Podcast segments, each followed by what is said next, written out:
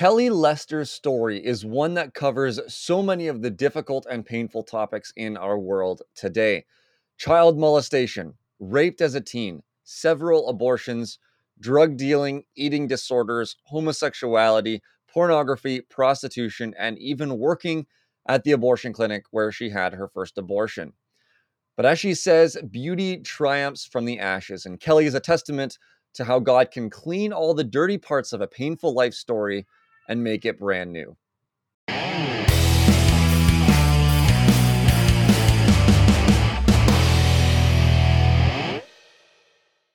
Hello, everyone, and welcome back to the Pro Life Guys podcast. We have a, a, a, fantastic conversation for you today with Kelly Lester. My name is Peter. I'm the host of the show. And with me again is my good friend, my wonderful co host, and my well bearded legend friend, Cameron Cote. Hello, sir. Hey, uh, good to be here as always. I'm glad that my beard came back and made an appearance as well. And I'm fired up for this episode, Peter. This is a, a tough one, and this is going to be a tough one for a lot of our listeners. As you mentioned in that kind of opening statement, uh, there's a lot of heavy stuff that we're going to get into today. Um, I've been listening to a, a ton of different content, whether it's speeches at March for Life, whether it's speeches at 40 Days for Life, or other um, testimonies that Kelly has given. It's a powerful, beautiful story, but there, um, as with so many beautiful stories, there's there's a lot of darkness in it. And so, um, fair warning to our audience that, that there's some heavy to- um, topics, but this is an abortion-related podcast, and so I'm sure that you're assuming that anyways. Um, but no, I, I'm really um, excited to dive into this because I think that she has a tremendous amount of of value to offer to your audience, Peter, even to you and I, because of the journey that she has been on and, and the amazing work that she's doing now.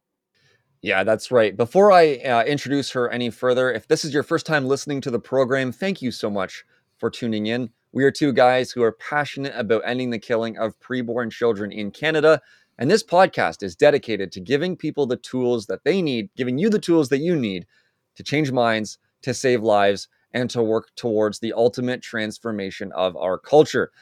If you uh, are not a Patreon supporter, if you want to support the podcast, help us to reach more people with good uh, pro-life apologetics, you can find us patreon.com slash pro-life guys. That's patreon.com slash pro-life guys. Be part of the movement, not just the movement of exposing the abortion industry, not just the movement of um, you know pushing forward pro-life content, but getting the good, solid, street-tested, time-tested pro life apologetics and that sort of content to the world. Prolifeguys.com slash, no, no, no, no, no. Patreon.com slash pro life guys.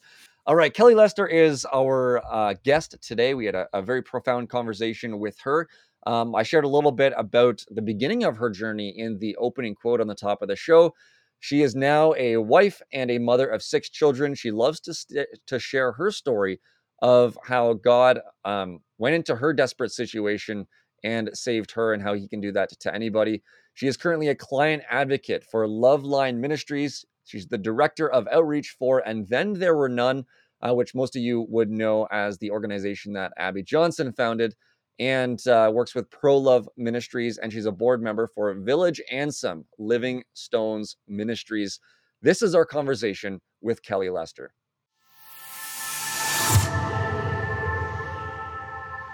Kelly, thank you so much for taking the time and joining us on the podcast today. Yeah, thanks for having me. I'm excited. This is my first international podcast because I'm in the United States. I know you guys are, are the first. So I'm very excited about this. Wonderful. That's great. We are honored to be um, hosting your first international uh, conversation on a podcast. Now, Kelly, we are excited to learn more about your work with And Then There Were None and Pro Love Ministries and some of the other things you do as well. But before we get there, we understand that you have a very profound story when it comes to um, sort of your history, your testimony, um, your involvement with abortion, and just um, some of the things that you've been through. So I'm wondering if you could share a little bit of your testimony as we dive into this conversation, which will really set the stage for some of the important work that you do today. Yeah, thank you. So, My story um, is a, is a definitely a crazy one. I tell people when I think about my story, it's like watching an after school special, you know, a movie that wasn't my life. But I, I grew up in a Christian home. My dad um, was a lay pastor. My parents were married up until the point my dad passed away a few months ago. Um, and but the whole time growing up, I just I felt shame and when I was three, four years old, I remember doing inappropriate things with dolls and not your normal child exploratory things, but actual sexual acts. Um, and then in kindergarten, I mean, kindergarten, in elementary school and in middle school, I was teased really badly by the kids and bullied. Um, and again, I just felt shame. Fast forward a little bit further to high school, and I was a young high schooler. I was 12 when I was a freshman in high school, and some girls that I, I played sports with um, were going to a party. They had spent the night at my house, and they said, "Hey, you want to sneak out and go to this party?" And I'd never done anything like that, but I was looking for attention, you know, and really just wanting to fit in. And so I did. I snuck out, went to the party, and at the party, I was raped um, by one of the more popular boys in the school. And afterwards, I told some of my friends, and no one believed me because they said, Why would he need to do that to you? He could have anybody he wanted. And I went to my youth pastor and I told her what had happened. And her response was, Well, if you'd never snuck out and gone to that party, that would have never happened. And so obviously both of those just added to the shame that I had grown up with. And and I was convinced that you know I was a bad person and I wanted attention and I wanted love. And so I became promiscuous. And by the time I was 15 I was pregnant. And I we went and told my boyfriend's mom that I was pregnant and she said no problem I'm going to take you to our local abortion clinic and we'll take care of it and I walked into that abortion clinic, a straight A student. I was a nationally ranked tennis player. We were in church every time the doors were open. We had home group at my house. And I walked out and I quit playing tennis nearly immediately. I barely finished my senior year of high school. My grades dropped terribly, and I started drinking and doing drugs. And it didn't take long before I was actually selling drugs and was running drugs up and down the East Coast of the United States, um, doing the rave scene and the Grateful Dead scene. And um, with that came every kind of depravity you can imagine from homosexuality to domestic violence, eating disorders, you name it. I have been through it and have a badge saying I did it really well. And I did that for years. Um, and in the middle of that, because of the chaos of my life, I wanted to stop bartending and stop doing drugs and, you know, stop selling drugs and wanted to find a good job. And so I looked in my local newspaper and saw that our local women's clinic was hiring. And I went to this women's clinic, and it was where I had had an abortion and I went in and I applied. Now, this was 20 years ago. And again, I know that Canadian American dollars are a little different, but 20 years ago, as a receptionist, I was getting paid $18 an hour. Now, currently, as a receptionist, to get paid 12 to $15 an hour as an entry level receptionist would be really good. So it was really good money and I got hired and, and did the job. And as the receptionist, I had several roles that I was in charge of. One was the um, the reception room, which makes sense. And so I would fill the appointment book when people would come in for their consultations, which here in, in our state at that time, you had to come in for an initial appointment and then return 24 hours later for your actual abortion appointment. And when the women would come, oftentimes they would come with a boyfriend or a, a husband or a partner, um, and they would go back in the back to have that consultation appointment. We were instructed to turn the heat extremely hot or turn the air conditioning extremely cold because we wanted the men to be uncomfortable and leave. Because we knew that if she if he would leave she would come out and not feel supported and she was more likely to choose abortion. Um, there was a lot of other things that we may get into later but the other piece that i was responsible for was the recovery room.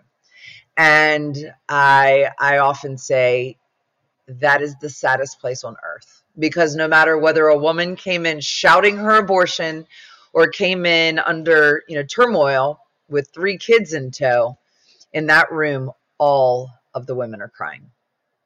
And that, along with a lot of other things, after several months, I started to realize that we weren't actually helping women. And that's why I went there. I went there trying to get a good job, trying to help people.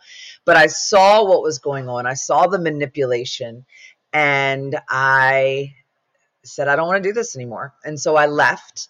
Um, it took me several more years of um, you know, using drugs, drinking, um, and was in a relationship.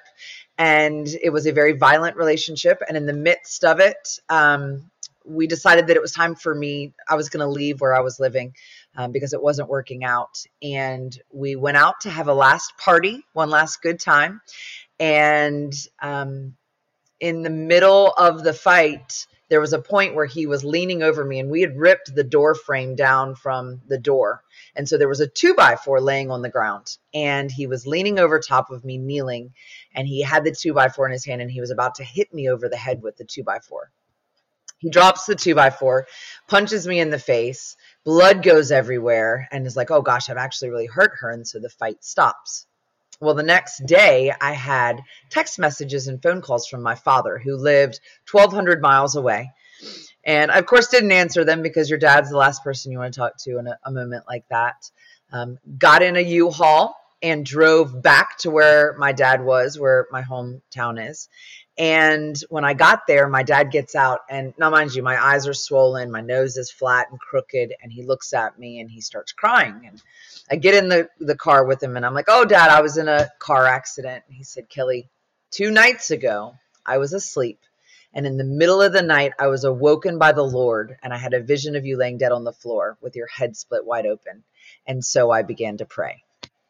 And I realized in that moment that it was my father's prayers 1,200 miles away that had saved my life. So it took me a couple of weeks to sober up, to get my head straight, and I was sitting in the front pew of my dad's church. And I heard as clearly, clearer than I'm hearing you guys today, in fact, I heard God say, Have you had enough? And it wasn't an angry, it wasn't, it was my father, God, saying, Have you had enough? And I told him, you know, all the reasons that I wasn't worthy of his love. And, and then he said again, if you follow me, I will make beauty from ashes.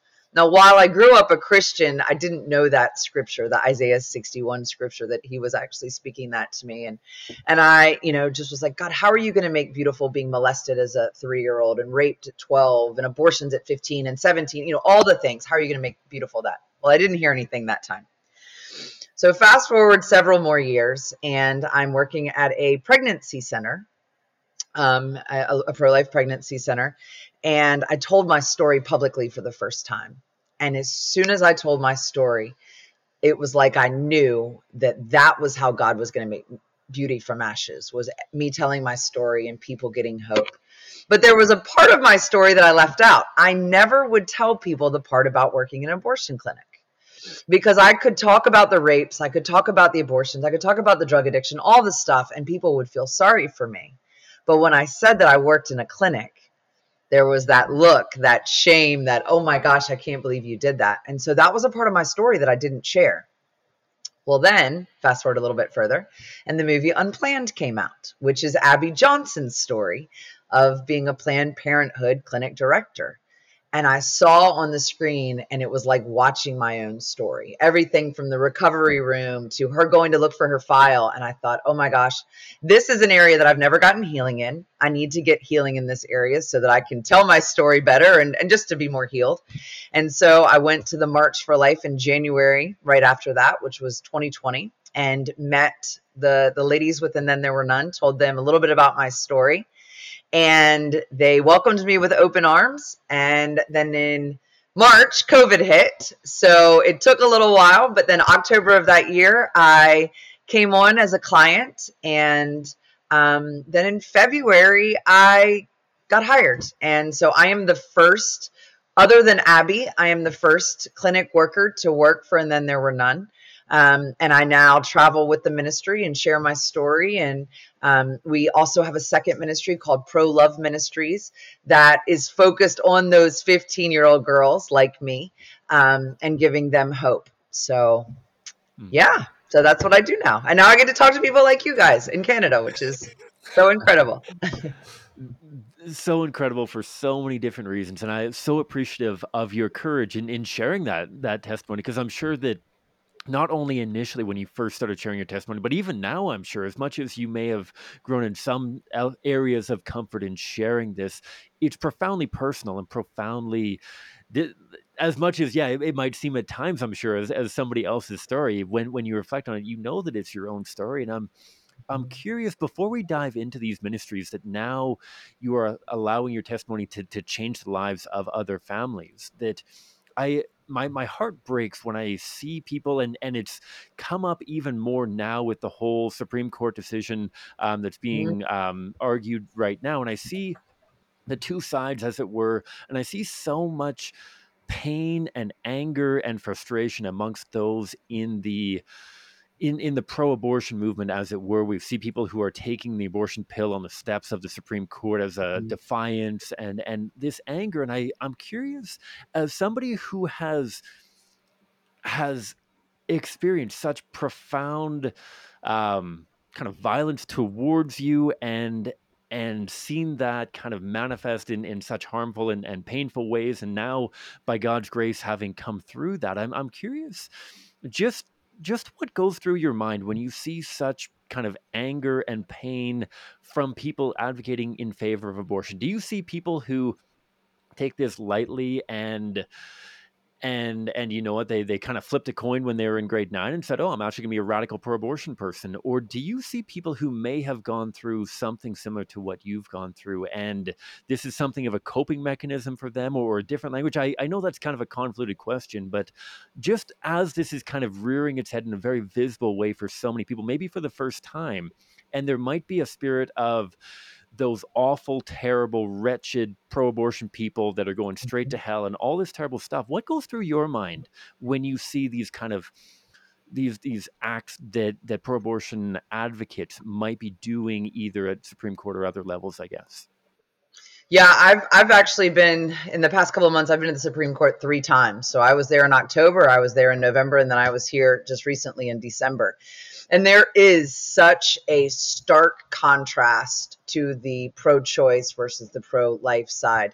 And even within the pro choice movement, there is such a very difference in attitude and behaviors. Some that are so everything you talked about. I mean, it's demonic looking, you know, it is mm-hmm. angry, it is the words that are coming out of their mouth, their facial expressions, it is full of rage and full of hate.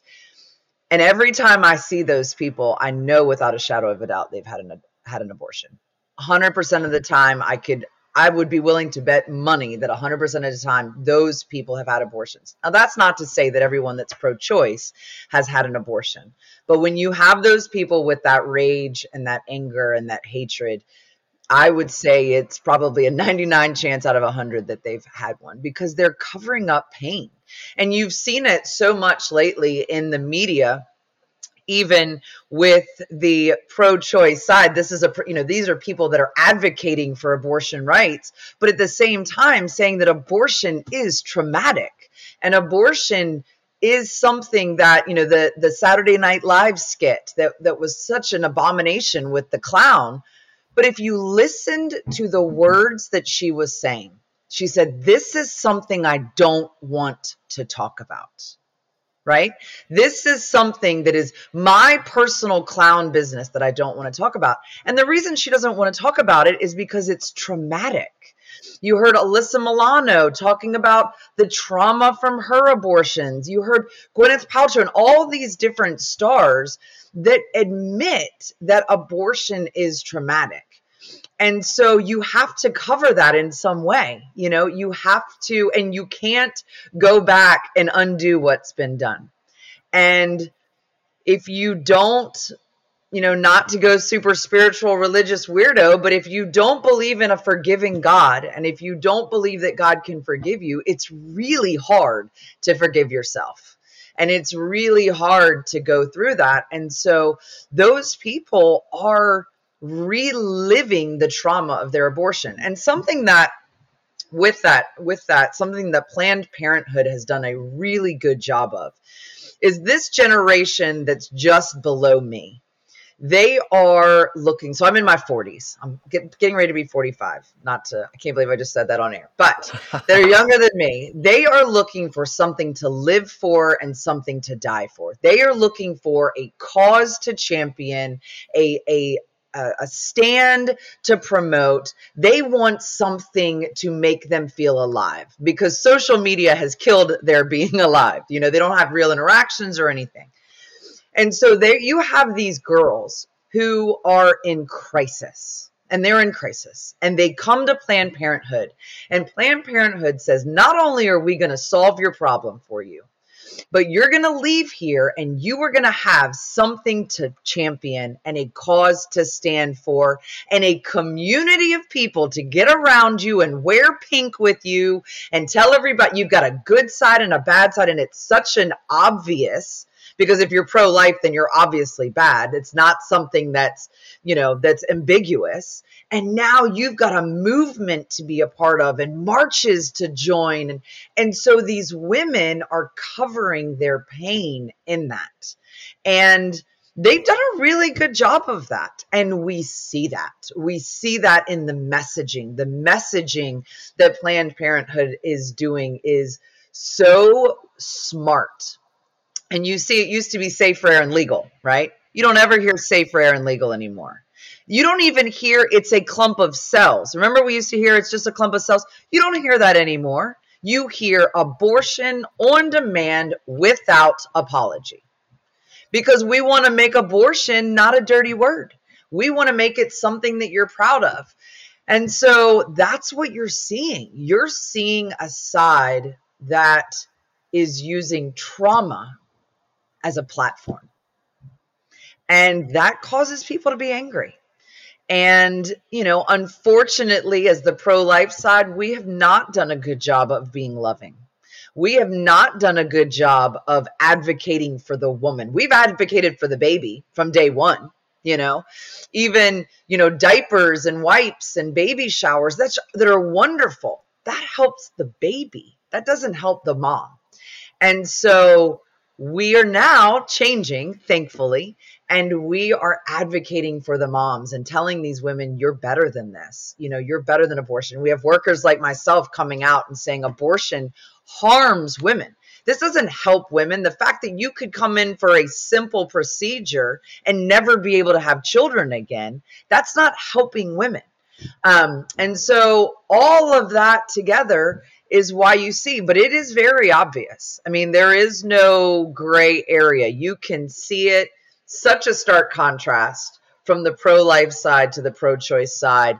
It's it's very interesting, in fact, to watch.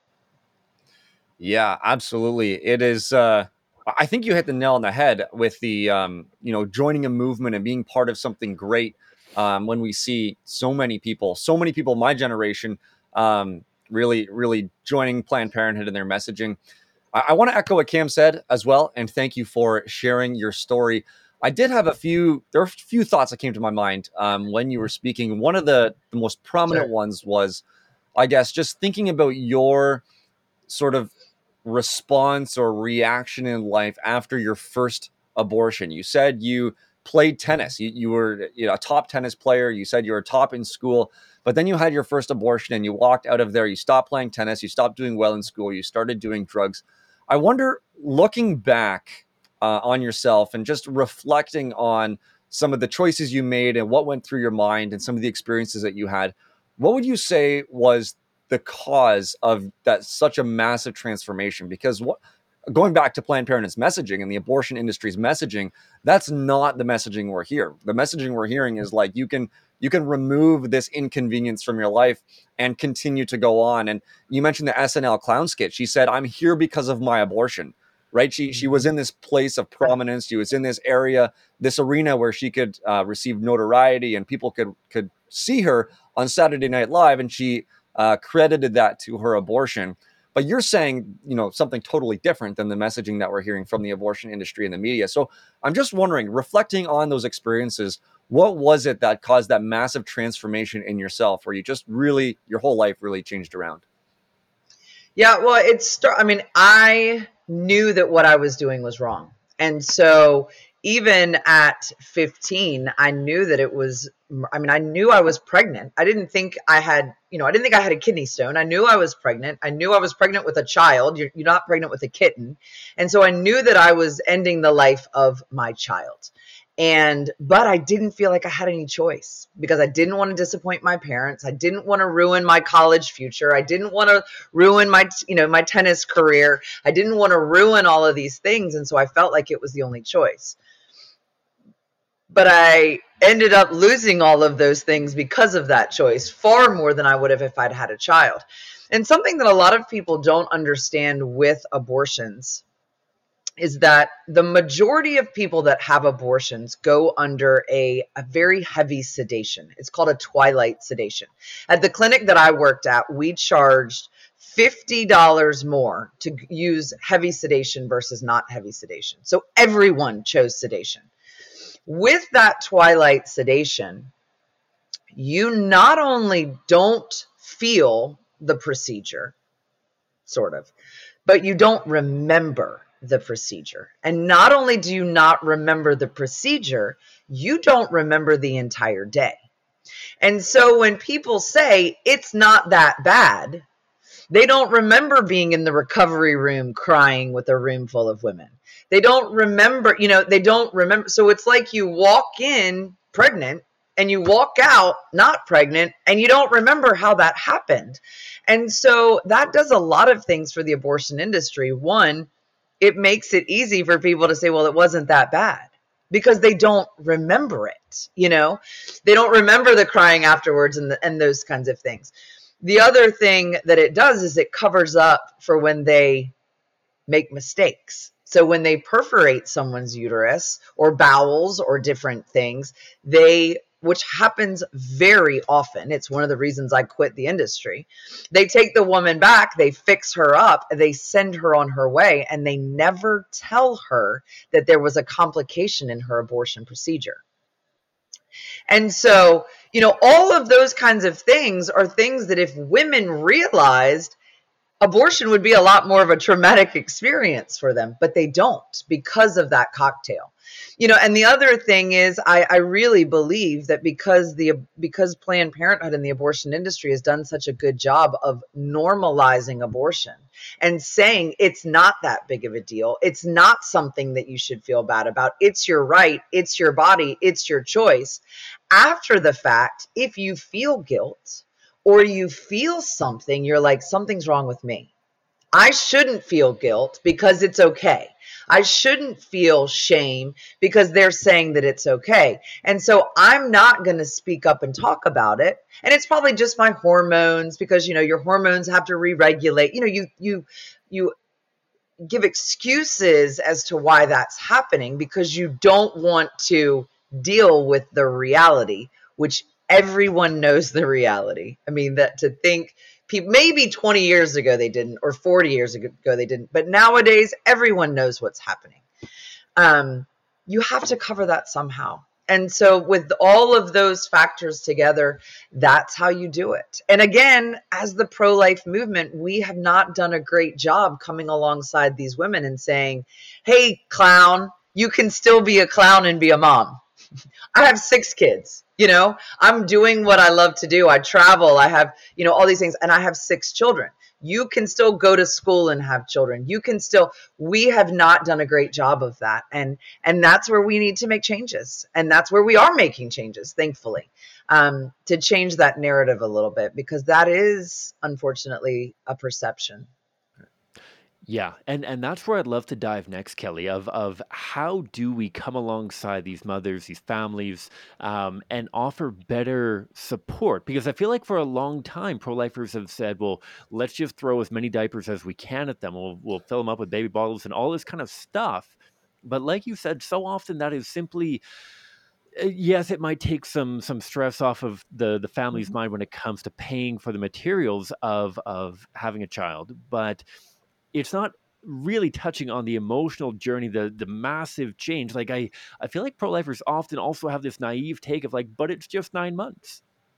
But as mm-hmm. as a mom and, and Peter, both you and I are dads, that having a baby isn't just something that changes your life for nine months. It's something that changes your life forever. For as long as you are on this earth, and I'm sure long after that as well, having a Yeah. child is a profound difference. And I'd I'd love to learn a little bit more about the ministries that you're doing and and mm. possibly starting with pro love and and how we as the pro life movement can do a better job, especially in this whether we want to call it the 11th hour ministry of people who are already pregnant and and scared and in tough situations how does pro-life ministries and and the work that you're doing how are we trying to better support mothers and families and not just focusing on the child we don't want to forget about the child but we need to have a more inclusive and not a different inclusive take i, I would sometimes say what are what are we doing right now what should we be doing to better support these families Well, 78% of women have abortions because they do not feel supported.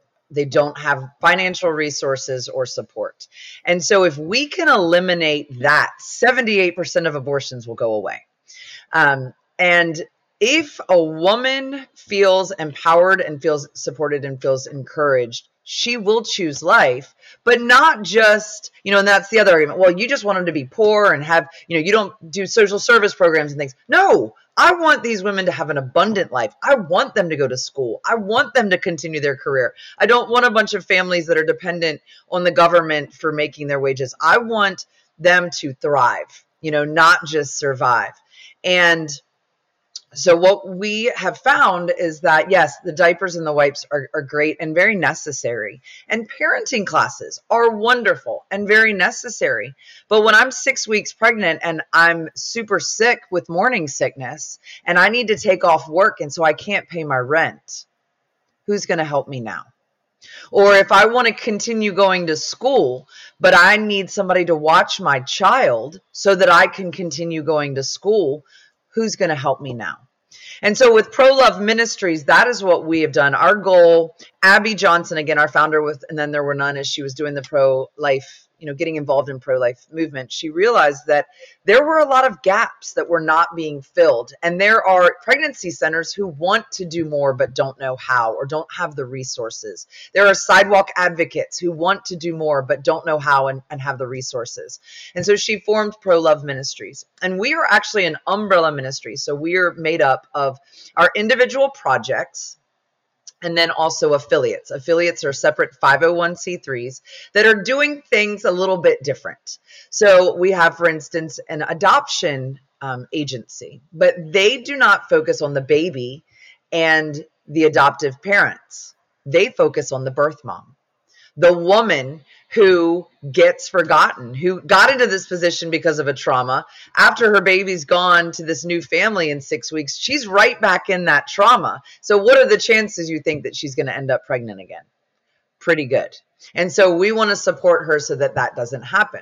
Um, so our one of our primary projects that is something that we have started is called LoveLine. And so we are a 24 hour crisis line for women um, in the United States currently, but we are looking at other other locations. Um, and with that, what we do is we become basically the Christian social services.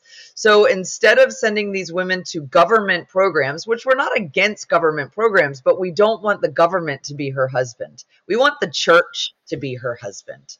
And so we help connect her with local resources. And if we can't find local resources, then we become that resource. We get her a yes because Planned Parenthood's telling her yes. And so we want to give her yeses. We want to say, yes, we will help you pay your rent. But not only are we going to pay your rent, we're going to give you a financial coach so that you can change these patterns and make better decisions. Yes, we are going to help you continue school, but we're also going to have you see a licensed counselor because we want to figure out why did you get yourself in this position in the first place. So we're going to help them along the way, but also try to change patterns and try to change things. And we don't do this for any certain amount of time. So if they need our help for five years, we're going to be here for five years. Now, we haven't had anybody need it that long because with everything we're doing, they grow and they become independent. But there's no time limit. So as the pro life movement, what we need to be doing is being resources for her. I mean, we are in many areas are a desert, a resource desert. There are no resources. So if she needs rental assistance or needs, you know, any car repair, something as simple as a car repair, there's no one there to help her. And churches should be doing it, but they are oftentimes overwhelmed with their own people and their, you know, with COVID especially, things have gotten really crazy. And so that is what we are trying to do. We are trying to help find out why are you wanting to have an abortion? What are the real reasons that you are thinking that abortion is the best answer for you? Okay how can we help change those reasons? And then be with you so that you don't go through this again. Fantastic. I i absolutely love this. I love seeing this sort of work and really yeah being the being the church to the child and being tr- the church to the mother i wrote the quote down that you just said we don't want the government to be her husband. We want the church to be her husband, which is is extremely profound. Now, I do have a question because uh, Cam and I b- both work for an organization that does boots on the ground work, that does boots on the ground outreach, and I know a lot of our listeners do that sort of outreach as well, where we go to streets, we go to high schools and colleges, and we meet people at uh, at door to door and in, in busy downtown pedestrian heavy areas, and often we are the first people that uh, are talked to when someone is in a, a, situation like this. They don't know where to go. They're planning on having an abortion because they don't think there are any other options out there. They meet us and uh, and learn about some of the other options. I wonder. So the the the advocacy for this sort of work is is vital, and I love it, and I love seeing that there are more and more organizations popping up to provide the sort of support that you are uh, providing with Pro Love Ministries. But if we take a step back and, and look at a person like myself or some of my colleagues who are on the streets having these conversations, how can I navigate that conversation? What can I say? Where can I like? How should I direct them? Um, what should sort of that first contact be? And maybe like even speaking from your own experience um, with your own story, what would have perhaps been helpful um, if you would have met a, a, someone like me, someone like Cam, or, or one of our colleagues uh, or friends across the country? Um, for the very first time? And what would that first mm-hmm. conversation look like that would be the most helpful? So, what you need to do is you need to find out what resources are available to you in your area because inevitably the, the thought's going to be, well, you don't care about me, you just care about the baby. And then you need to tell her why that's not true and what, and you have to put money where your mouth is, you know? So it can't just be, oh no, we, we love you and the child. Well, prove it. Again, who's going to pay my rent? Are you going to pay my rent? because I need help paying my rent. Well, no, I can't pay your rent, but we have this organization that would love to help pay your rent and what you know so you have to arm yourselves with knowledge knowledge a lot of times also as pro-lifers it amazes me how fearful people are of knowledge like i will call my local abortion clinic and ask questions Find out how much a procedure costs. Find out how far along they do the procedure. Find out what days do they do the procedure. Maybe even get the name of the receptionist. So if you're a person who prays, you can pray for that receptionist's heart. You know, find out information so that when these women are coming to you, you're not just speaking in hypotheticals, but you can tell them specifics. Do you know that a first trimester abortion is $650? And in that first trimester abortion, they're going to require you to have an ultrasound and have a pregnancy test, for instance. Did you know that we have a pregnancy center around the corner that will do your ultrasound and your pregnancy test for free? That will save you $250. And the girl might go, Really? That'll save me $250? Well, why wouldn't I do that? You know, like you've got to be creative and and and not just creative and like but like you've got to arm yourself with facts and resources. So find out what are the what are the resources in your area for rental assistance? That's going to be a big one. Find out is there an organization that helps girls who are still in school um, with watching their children. In the United States, there's Young Lives, which does that. They have a group that gets together and does like a daycare so that the moms can work and can go to school. You've got to have those resources because when they ask you, you want to have the answer. Um, and if you don't, then you need to be ready with what you're going to do when they ask you. Um, because saying you're killing your child, although it's true, it's not helpful. And I will tell people this, you know, when I oftentimes we will, as Christians and as pro life people, we will tell them truth. Like, if you don't believe in Jesus, you're going to hell. Absolutely truth. But it's not helpful for me right now. If I'm in the ocean drowning and you're sitting on a boat and you're like, there's sharks out there. I know there's sharks. Right now, I'm worried about me drowning hand me a life vest. So you've got to figure out what that life vest is. And in your conversations, that's what you want to be. You want to be full of hope. You want to be full of resources. You want to be able to give her yeses um, and connect her with organizations that can do that. Um, and and that's you know going to be very different from place to place, area to area. That's going to be different. And so that's where we need to be doing our due diligence um, so that we can be more prepared. Because honestly, it's the only thing that might change her mind as a resource. The other thing is it's just got to be a change of heart. And, you know, a lot of times God's the only one that can do that. But sometimes a resource will buy you time and so that those things can happen.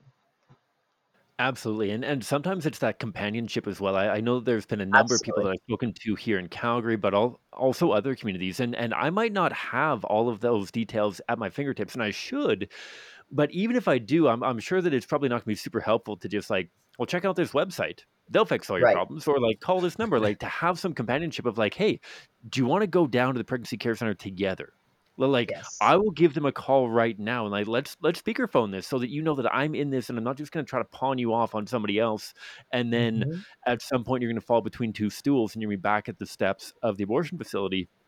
I think that that having that information and also being willing to commit to like yeah, you might not be in a position to adopt their child or pay their rent, but at least stick around long enough until they actually make contact with the person who can possibly um, and and so I, I, think there's wisdom in that as well. I I know that there's probably a ton more that we can say on this, but I'd love to change gears a little bit and mm-hmm. talk a little bit about the and then there were none ministry because I, I believe that's obviously different. We Peter, you and I, we've spoken to I think three now um, former abortion providers on this podcast mm-hmm. and and each of them have cited and then there were none in being instrumental in their not only transition but recovery and being able to get involved in helping others share with us a little bit about i, I know it's a, a different organization but share with us a little bit about what's going on at and then there were none and maybe about how people can learn more and get involved with that because i know that again a lot of people have in in some ways understandably so very hard feelings towards those who are performing abortions or involved in the abortion mm-hmm. industry and yet as we've heard from people like Maya Rodriguez and others that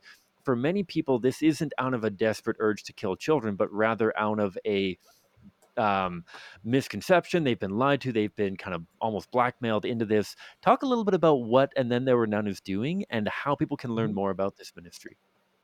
Sure. So, yeah. Uh, and then there were none is a ministry to abortion workers. So, it is specifically to abortion workers. Um, we send um, different promo cards into abortion clinics. We also work with sidewalk advocates um, and do a lot of mailings and things to get our name into abortion clinics so that if there are workers that want to leave, they can come out. We never want finances to be a reason that somebody stays in the abortion industry, and it oftentimes is um, because, like Mayra, Mayra Rodriguez, she was not a citizen and they knew that and they brought her in and they basically held her captive, paid her very well, and held her captive because of her immigration status. Um, for me, again, I was making $18 an hour when at that time I probably should have been making 10 or 11. And so I was stuck in this industry doing stuff that I did not want to do and was not qualified to do. Um, and I could tell you countless stories of workers who got hired to do one job and ended up doing something else that they were not qualified for. But because the money was so good, they stayed in there. So we don't want finances to be a reason that someone stays. We have over 600 workers who have left the abortion industry, uh, seven full-time doctors who've laid down their instruments, and 20, I think 26 clinics now that we can associate our workers leaving with the clinics closing because obviously if a worker leaves when workers leave there's nobody there to work um, and so with that it is a traumatic experience working in an abortion clinic. And we know that. And so we want to make sure that they're not only leaving the industry, but they're getting they're getting healing. And so we have a three phase healing process um, that you go through healing retreats. And with that, you are with other clinic workers and our counselor and Abby, and you get to talk through what you saw and it's something very different about sitting in a room with other people that have experienced that and to be able to talk about what you went through and know that there's no shame. And when I say something, you're not going to, you know, you're going to go, oh my gosh, we called it the same thing, you know? Um, and so we do that. And then we also have a counselor who continues to meet with the workers. We also, again, do transitional finances. So we will help pay their bills from the time that they leave the industry until they find a new job. We have a resume writer who helps write resumes. Um, and we try to get them out of the abortion industry and into another job. And then ultimately, our goal is to have them come to a saving knowledge of Jesus because we know that that's where the most healing comes from. Um, and we don't require that someone be pro life to join our organization, but most everybody becomes pro life eventually. Not everybody. We've had a few that um, you know, didn't. The, the money was too good and they went back or different things, but the overwhelming majority do. Um, and so we are very focused on that and we equip sidewalk advocates and we equip pregnancy resource centers on those conversations with abortion workers. That's one of my primary jobs. And then the other thing that we've started doing recently um, is testifying to get pro life legislation passed because as somebody who has worked in a clinic, I can tell you that what Planned Parenthood is saying is not true. And I can tell you that we may say that we're doing this, but that's not what's actually happening. And so we have several of us that go and testify and help get um, pro life legislation passed so that we can not only make abortion unthinkable, but also make it illegal. Um, and so we're trying to do it on all sides. You know, we're trying to get the workers out, keep women from going in, and we're trying to make laws so that people can't go in in the first place. Yeah, that's that's wonderful. And since you mentioned that you are the one that um, that helps with the uh, equipping people to have conversations with abortion clinic workers, I'd like to just mm-hmm. touch on that uh, as we slowly start wrap this up for uh, as we slowly start to wrap this conversation up. Um, now, this is not something we're able to do in Canada unless we just meet an abortion clinic worker on the streets because we have these bubble zones and, uh, mm-hmm. you know, going within a particular distance of an abortion clinic, um, I mean, is punishable by a fine or by jail time. But I know there are American listeners who do abortion clinic ministry. What are some tips that you might have for reaching out not only to the to the women uh, walking into the clinics, like we've talked about, but to the clinic workers who are going into work, who are coming out for a smoke break, perhaps, or for lunch, and who are leaving? How can we interact with them as well? So, anything that you are wearing, saying, or carrying should be a resource. And so, abortionworker.com. Um, you'd asked earlier about you know how people can get connected with the ministry. Abortionworker.com. They can go on and find out about it, and then there were none. So you could if you put something up that says abortionworker.com, I bet you the abortion workers are going to check it out because they're going to wonder why the pro lifers have that. And you never know, you know, you never know what might spark their interest. Um, and then, you know, the other thing is I would say just think about those women. Those women are your sisters, they are your daughters, they are your neighbors, um, they are deceived, and they most of them, I don't know anyone that joined the abortion industry because they weren't trying to help people. and they have a misguided view of that. And so treat them like you would want to be treated. You know, treat them like you would want your daughter treated. And just talk to them with compassion and love and have resources. Again, you know, try to get them resources, which abortionworker.com is a great um, resource for that. Um, for prolove.com is actually now a landing page that goes to both ministries. So as a sidewalk advocate, you can have just prolove.com and that will then send them to either ProLove Ministries or um, and then there were none. And you know, just smile and people are always like, well, it's a weird thing to smile outside of an abortion clinic. And yeah, that's true, but I don't want to walk up to somebody who's not smiling. And I don't want to talk to somebody who's not smiling. And so we can be, we can take serious what we're doing, but still have joy. And, you know, if you're going to be pro life, look like you like yours. And, you know, in that, have a smile on your face. Um, it goes a long way. And just look at these women again, like you would your daughter or your sister, you know, and and know that there's hope. There is hope for them. I am a testimony of that. There is hope that they can leave. And again, we've seen 600 workers leave and and countless women not choose abortion. Um, and to the sidewalk workers that are out there doing it, y'all are amazing. You're amazing. You're making a difference. Thank you for what you're doing. We are seeing a change in abortion. We are seeing um, you know, abortion laws change and women turn away. So thank you so much for what you do because it's hard and it is not fun and it is it is work and it is a battle. And so thank you so much for what you do. Absolutely. Yeah, we can echo that completely. And Kelly, thank you for what you do as well. You mentioned some of the links. You mentioned prolove.com, mm-hmm. abortionworker.com. Is it and then there were none.com as well? Is that correct? Nope. So abortionworker.com takes you to, and then there were none. So okay. yeah, if you go to prolove.com, that will then take you to either proloveministries.org, which is the pro life, you know, they're both pro life, but is the more umbrella ministry. And then that will also take you to, and then there were none. Okay. Perfect. We will have those links in our show notes. Is there anywhere else you would like to direct people for anything else? no, I mean, I okay. think if you go there, you know, um, that that's going to give you most everything. Amazing. Perfect. Well, Kelly, thank you so much for taking the time and joining us. This has been a fantastic conversation. Great. Well, thank you so much for having me. I've really enjoyed it. That was Kelly Lester of Pro Love Ministries. And and then there were none. Cam, I'm going to ask you in just a moment what uh, maybe like a final thought that you had or a reflection that you might have based on the conversation is one of the things that stuck out to me, sir, was the the line that she said, "We don't want the government to be her husband. We want the church to be her husband, her being obviously uh, those women in the difficult crisis situations. And I think that's key. I think that's a calling for the church um, not to hand over responsibility uh, that we've been given by God to the government or to, to someone else, but to step into those dirty and those messy situations and be the light that we need to be. What are some reflections that you have, sir, as we wrap this up? Yeah, as I mentioned in the episode, I just profound amount of respect and appreciation for Kelly and her courage in sharing this testimony and and inviting others to prayerfully consider their own engagement. That that I, I've mentioned this a few times already this year.